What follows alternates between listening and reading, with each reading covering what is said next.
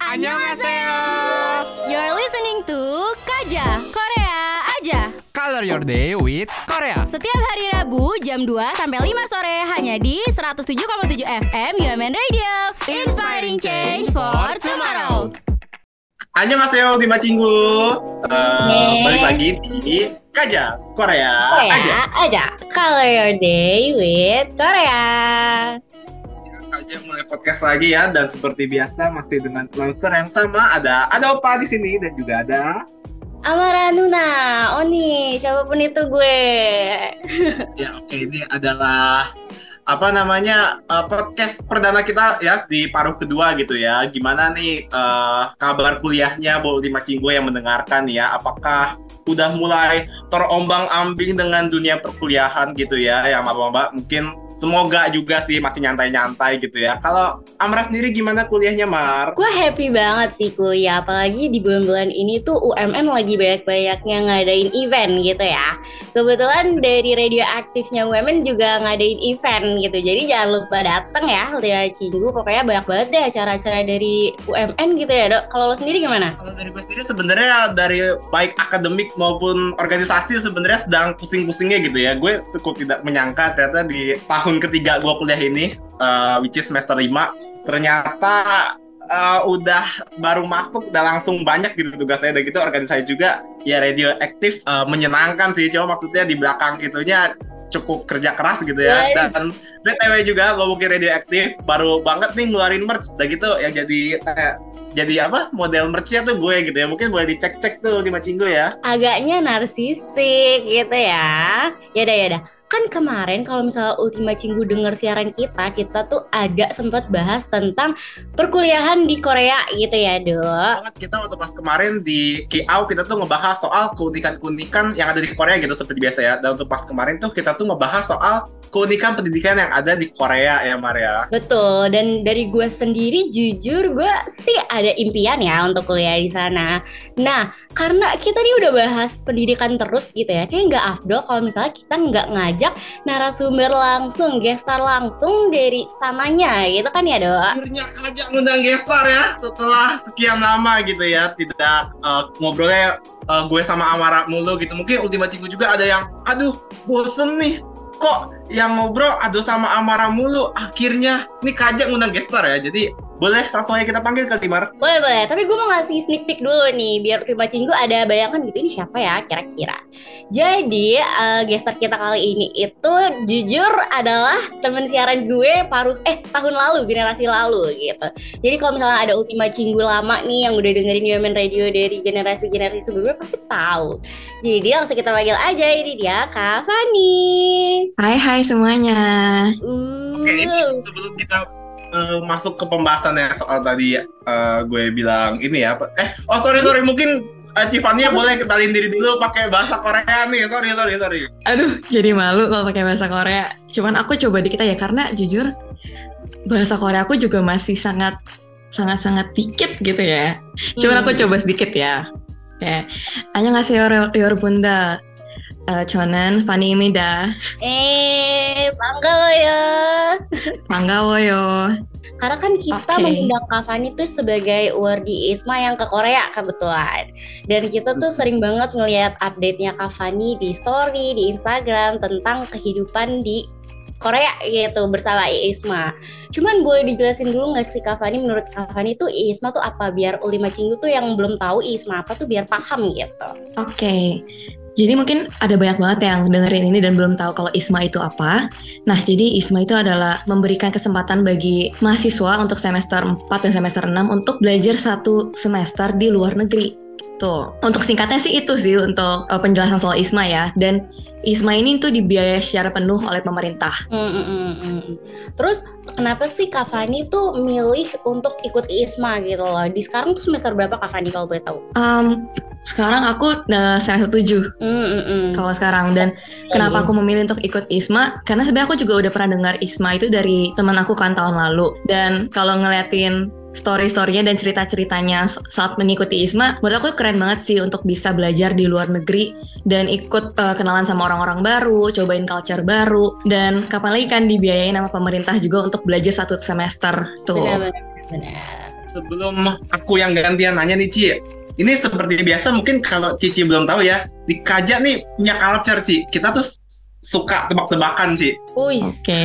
Ini tolong Cici eh, ketawanya dikontrolnya karena ini emang tujuannya tuh buat lucu banget gitu. Kalau misalnya ketawa tolong dikontrol, kalau misalnya nggak ketawa itu nggak mungkin. Coba Ci, Oke. apa bahasa Koreanya bahasa Melayu? Bahasa Koreanya bahasa Melayu. uh. Iya.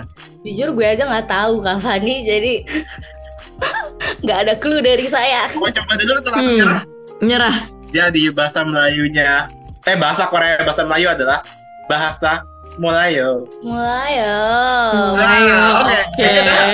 Kita lanjut perjalanan Isma ya. Jadi Cici nih memilih untuk eh, buat Isma di Korea gitu ya. Berarti Cici sendiri tuh emang suka Korea gitu ya. Mm-mm. Sebenarnya kayak dari sebelumnya aku emang udah suka banget sama kayak culture Korea kayak dari musik, K-pop, terus drama, sama makanan pun aku tuh suka banget gitu loh sama Korea itu sendiri. Jadi itu yang bikin aku milih untuk pergi ke Korea untuk program ISMA ini. Oke sih, aku juga udah sempat stalk Instagramnya gitu ya. Cici tuh kayaknya NCTzen gitu ya. Iya. Ini ngobrolin soal NCT gitu ya. Kemarin tuh kita juga baru bahas NCT Tokyo gitu ya Mar ya. Wih, betul. Uh, jadi si NCT Tokyo ini kan bakalan apa namanya bakalan debutnya gitu ya di uh, konser NCT Nation nanti kan ya itu tanggal 23 sampai 24 kira-kira Cipani datang nggak nih Ci ke sana Aduh, kayaknya nggak dulu sih karena beda negara nih. Iya, kebetulan di Jepang. Kan Kak Fani Oh, di itu Korea. Ya? Aduh, oke oke. Oke back to Isma ya. Gimana aku sih? ada persiapan Cici gitu Ci uh, buat ke Isma gitu. Yang perlu disiapin apa aja sih? Mungkin ada juga nih Ultima Cigu termasuk aku gitu yang pengen gitu uh, ikutan Isma ke Korea gitu. Uh, persiapannya gimana sih? Oke, jadi kalau ngomongin soal persiapan, jujur persiapan ISMA itu lumayan panjang. Dan seingat aku tuh sekitar satu bulanan lebih gitu. Karena waktu itu emang sempet ada perpanjangan deadline. Dan kalau ngomong persiapan dari awal, itu tuh pertama ngurusin English Proficiency Test gitu. Jadi emang kita harus melampirkan nilai tes bahasa Inggris kita gitu. Karena kita akan belajar di luar negeri dan pastinya komunikasi akan dilakukan dalam bahasa Inggris kita harus bisa fasih dalam bahasa Inggris gitu. Dan sambil persiapan untuk bahasa tes bahasa Inggris ini juga ada persiapan untuk dokumen-dokumen yang diperlukan gitu. Jadi emang ada beberapa dokumen yang harus kita selesaikan dan harus kita kumpulkan gitu untuk hitungannya kita kirim ke Isma. Kita harus kumpul di portal Isma gitu kan. Iya. Nah setelah itu, setelah proses seleksi dokumen dan sebagainya, kita bakal nunggu. Aku jujur lupa kayak jangka waktunya berapa lama, tapi setelah itu bakal diumumin em, untuk ada interview. Tapi bentar, sorry ya, aku tuh agak lupa-lupa dikit. Jadi kalau bisa aku agak jump back gitu, mohon maaf ya. Iya, iya, it's okay. Tadi sambil pengumpulan dokumen, kita juga harus kumpulin esai. Mm-mm. Jadi kemarin tuh ada empat pertanyaan esai dan kita harus nulis kalau nggak salah maksimal 350 kata gitu loh. Jadi emang benar-benar dibatasin berapa banyak, berapa panjang eh, esai kita tuh. Dan setelah pengumpulan saksi dokumen tadi itu ada juga tes kebinekaan. Mm-mm. Jadi menunjukkan kayak seberapa kita mengenal Indonesia gitu itu kayak tes PKN gitu sih sebenarnya. Nah setelah itu baru yang tadi aku bilang interview dan setelah interview ya kita tinggal nunggu hasilnya sih, tinggal nunggu jawabannya apa kita ter- keterima apa enggak. Itu sih kalau secara singkat persiapannya kayak gitu. Oke, nah dari banyaknya seleksi itu ya kan ada proses ngumpulin esai, eh, English Proficiency Test, terus juga ada interview. Menurut Kak Fani nih mana sih seleksi tahapan yang paling bikin stres gitu? Terus ada nggak tips and triknya nih buat Ultima Cinggu? Menurut aku sebenarnya setiap bagian dari seleksi itu punya kayak stresnya masing-masing ya. Iya. Kayak mungkin kalau aku bisa jabarin dari pertama English test. Em, kesalahan aku sendiri, aku tuh baru mulai mempersiapkan ISMA itu saat pendaftaran dibuka gitu. Walaupun Hmm. aku udah tahu tentang ISMA ini dari tahun lalu, tapi aku tuh baru mempersiapkan ini saat dibuka dan itu tuh kayak mepet banget dan dibarengi sama aku magang kemarin. Jadi kayak Iya. persiapan aku ya bisa dibilang lumayan minim dan gimana ya jadinya kayak terlalu buru-buru gitu loh. Dan aku tuh waktu itu baru bisa mempersiapkan English proficiency ini kayak setiap aku pagi-pagi sebelum ngantor atau pulang ngantor gitu. Rasa banget ya hektik ya. Iya, dan aku tuh ngambil Duolingo gitu karena em, ya menurut aku yang bisa aku belajar pelajari dalam waktu singkat dan harga termasuk murah yaitu 700 ribu. Karena selain Duolingo itu kita bisa pakai IELTS atau TOEFL yang kalau aku dengar-dengar dari sebagian besar orang itu harus latihan dulu, les dulu dan kayaknya aku nggak yakin aku bisa eh, ngambil tes itu dalam waktu dekat gitu. Hmm. Dan kalau pas esai itu juga capek banget karena ada empat pertanyaan harus kita isi. Dan di empat pertanyaan itu kita harus bisa nunjukin dan bisa kayak menjual diri kita gitu loh. Kayak kenapa sih kita tuh bisa ikut ISMA, kenapa kita bisa dan pantas diterima sebagai awardee dari ISMA? Tuh. Dan tipsnya kalau misalnya selama yang esai ini, menurut aku yang paling utama itu adalah mengenali diri kalian sendiri gitu. Karena balik lagi, esai itu harus bisa nunjukin kenapa kalian itu worth dan pantas keterima sebagai awardee. Jadi yang harus kalian tulis ya kayak e, nilai jual dari diri kalian. Dan pertama harus yang kalian lakukan adalah kenalin diri kalian sendiri. Karena kalau kalian nggak kenalin diri kalian sendiri, apa yang kalian mau tulis gitu. Benar, benar. Dan untuk tahu eh, diri kalian sendiri dan mengenali diri kalian lebih sendiri lebih dalam lagi, kalian bisa coba banyakin refleksi. Terus kayak kalian juga bisa nanya teman-teman kalian kayak gimana pandangan mereka terhadap kalian. Dan karena kan sebagian besar kayak kita tuh nggak bakal bisa tahu apa yang apa yang ada di dalam diri kita kalau misalnya kita nggak nanya orang lain juga kan. Tuh. Benar, benar. Terus tahu juga tujuan hidup kalian dan juga tujuan ikut ISMA gitu. Karena ISMA pengen orang yang punya eh, pengen punya awardee yang punya tujuan gitu loh. Kan mereka nggak mau dong kayak berangkatin orang ke luar negeri tanpa tahu apa sih tujuan dari awardee itu. Iya, iya. Jadi kalian harus tahu kalian tuh sebenarnya pengen ikut ISMA ini mau belajar apa aja sih atau secara di hidup kalian secara luas aja gitu. Kayak kalian tuh emang sebenarnya pengen jadi apa sih dan bagaimana sih ISMA itu bisa bantu kalian untuk mencapai goals goals kalian gitu. Dan kalian juga bisa perbanyak pengalaman organisasi tuh yang bisa membantu kalian menulis di esai menulis Hmm. pengalaman pengalaman kalian dan juga perbaiki nilai-nilai kalian. Jadi kalian ya bisa tulis achievement yang kalian punya. Tapi aku pengen notice ini kalau misalnya achievement itu bukan yang nomor satu. Tuh banyak kok awardee-awardee lain awardee-awardee di mana pun itu yang kayak nggak punya achievement yang kayak secara nilai kompetisi tapi mereka bisa kok jadi awardee tuh jadi ya jangan terlalu terpatok sama yang namanya achievement tapi lebih terpatokin sama proses dan apa yang kalian pelajari tuh dan Wah, itu banget. ya itu sih panjang banget ya Jujur kayak dapet kelas Ya, khusus tadi- nih dari Wardinya langsung gitu ya. Makasih banget loh Kak Fani. Aduh ada yang mau ditanyain lagi nggak nih? Eh, tadi Cici ada sempat mention ya kalau misalnya kayak nulis eh, ikutan tesnya tuh eh, Inggris gitu ya. Eh, berarti di sana tuh mostly sebenarnya belajarnya pakai bahasa Korea atau bahasa Inggris Ci? Oke, eh, karena aku di sini tuh sebagai exchange atau visiting student, jadi dari ISMA sendiri juga mewajibkan aku untuk ngambil kelas yang dibawakan dalam bahasa Inggris. Tuh, jadi emang kelasnya diajarkan dalam bahasa Inggris dan kebanyakan ya mahasiswa di sana yang masuk ke dalam kelas itu juga sebenarnya orang luar sih, kayak orang Koreanya juga kayak bisa dihitung jari kayak dua tiga Hmm. orang doang. Tapi aku ada ngambil satu kelas itu tuh Korean Korean speaking for beginners one, jadi ya lumayan pakai bahasa Korea tapi masih ada campur bahasa Inggris. Oke, ngomongin tentang matkul-matkul yang Kak Fani ambil di Korea nih. Menurut Kak Fani, apa sih culture shock belajar langsung nih sama eh, orang Koreanya langsung? Mungkin dari dosen-dosennya juga dari Korea ya Kak? Eh, untuk beberapa kelas ada yang dari orang Korea sih. Dan Hmm. sebenarnya kalau culture shock aku juga nggak terlalu ngerasain yang kayak gimana-gimana banget.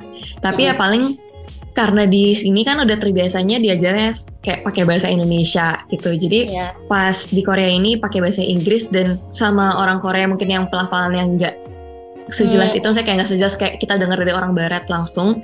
Ya. Jadi ya emang harus fokus banget buat dengerinnya gitu loh.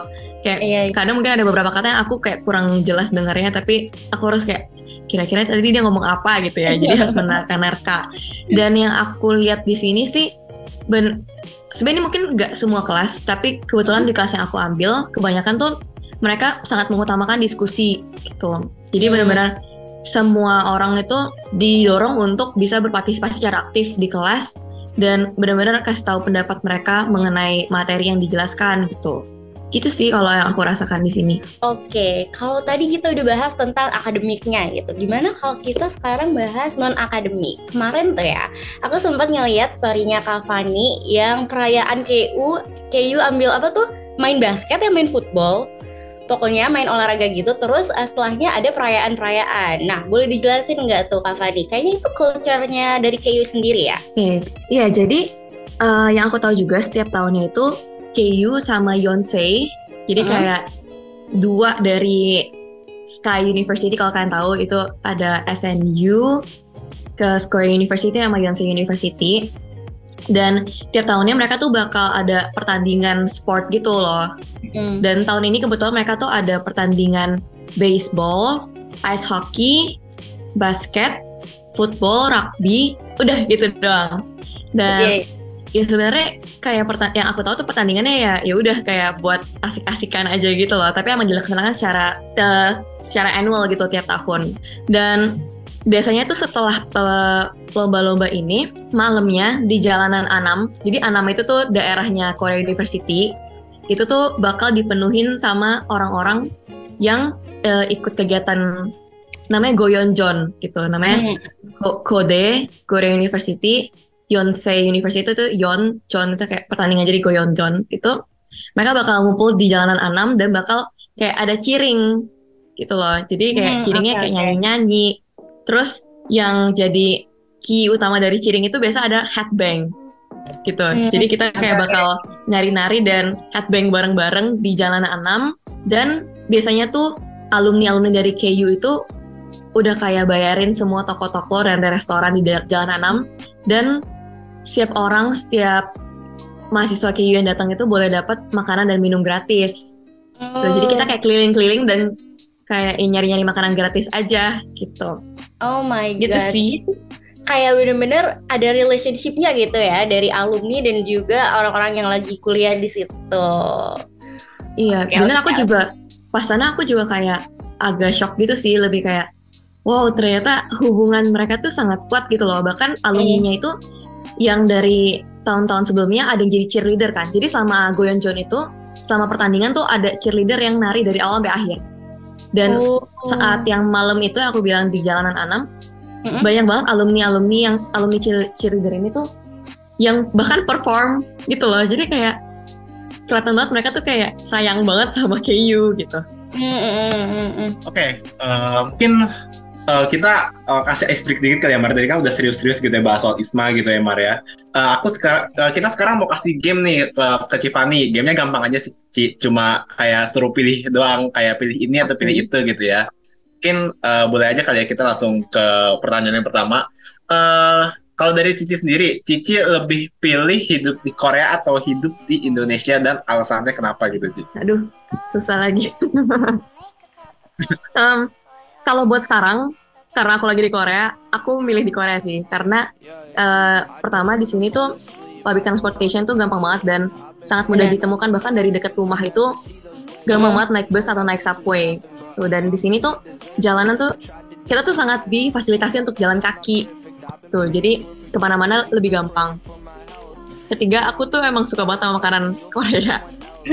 jadi kayak ya di sini aku bisa makan Korea tiap hari tuh dan hmm, karena ketemu orang baru sih karena kan aku juga baru tiga minggu kan di sini jadi aku milih untuk di Korea untuk saat ini ya Oke. Oke, kita lanjut ke next question ya. Kak Fani pilih cowok Indo atau cowok Korea? hmm Eh, gimana ya Eh, kalau aku sih sebenarnya pasti lebih untuk orang cowok Indo sih karena ya pertama aku memilih untuk yang punya culture yang sama gitu daripada orang-orang yang berbeda. Tapi ya let's just skip this pembahasan ya. Oke oke, berarti Jisung boleh ya buat aku ya. Em, ya boleh lah Oke. Ya udah deh, kayaknya kita udah lumayan banyak juga ya bahas hari ini tentang Ismanya, tentang perjuangan Kak Fani, daftar, terus juga akhirnya sekarang kuliah di Korea. Semoga Kak Fani kuliahnya lancar-lancar ya sampai balik lagi ke Indo. Amin. Boleh kali ya Do, kita sekarang recap gitu ya dikit. Kalau dari Ado sendiri gimana nih? Ya kayaknya dia nge-lag, jadi aku aja yang take over. Oke, harapan aku sih pokoknya buat Kak Fani semoga lancar kuliahnya di Korea. Terus juga bisa selalu happy ya, nggak stres terus. Karena mungkin emang pressure-nya banyak juga nih kuliah di luar negeri kan. Kalau gitu udah sih dari aku gitu aja. Kalau dari Kak Fani ada yang mau disampaikan gak nih ke Ultima Cinggu? Hmm, dari aku misalnya buat kalian semua yang lagi denger ini dan tertarik untuk ikut ISMA, menurut aku jangan pikir dua kali, ikut aja karena ya kita tuh nggak pernah tahu apa yang akan terjadi selanjutnya kan? Dan kita nggak pernah tahu kalau kita nggak pernah mencoba. Jadi kalau kalian emang pengen coba dan kalian masih takut jangan takut. Coba aja dulu. Karena jujur ikut ISMA ini bakal sangat menyenangkan untuk pengalaman kalian dan pengalaman sih sebenarnya intinya. Karena Benar. di sini tuh bakal seru banget. Kalian bisa ketemu teman-teman baru bisa cobain culture baru. Dan menurut aku ini bakal jadi kayak memorable experience sih walaupun aku baru tiga minggu di sini tapi aku bahkan udah kayak gak mau pulang. Dan Pulang dong. mungkin satu lagi mungkin satu lagi sih kayak bakal banyak banget orang yang takut karena membandingkan achievement kalian sama orang lain. Menurut aku jangan pernah melakukan itu karena kalau kalian bandingin diri kalian sama orang lain itu nggak bakal ada habisnya. Dan itu bakal benar-benar menghambat kalian dari untuk uh, dari kemajuan kalian gitu loh. Kalian nggak bakal bisa maju kalau kalian bandingin kamu eh bandingin diri kalian sama orang lain terus itu aja sih Thank you banyak Kak. Eh thank you banyak. Terima kasih banyak Kak Fani. Kalau untuk nyobain ISMA kayaknya nothing tulus juga gak sih? Kalau Hmm. emang keterima ya ya udah happy banget puji Tuhan alhamdulillah gitu kan. Tapi kalau misalnya belum jodohnya kalian pasti bakal dapet gitu ya. sih. oh bener-bener Oke, itu maknanya Kak Fani untuk meluangkan waktunya di sini. Oke, kalau gitu gue Amara pamit undur suara. Gue juga ada pamit undur suara. aku Fani pamit undur suara Annyeonghaseyo, Annyeonghaseyo, Lima Cinggu. Lima Cinggu. Sarake. Mau tahu update seputar Korea? Mau tahu keseruan Korea? Mau makin Korea banget? Warnai hari lo dengan Korea hanya di Kaja. Color your day with Korea.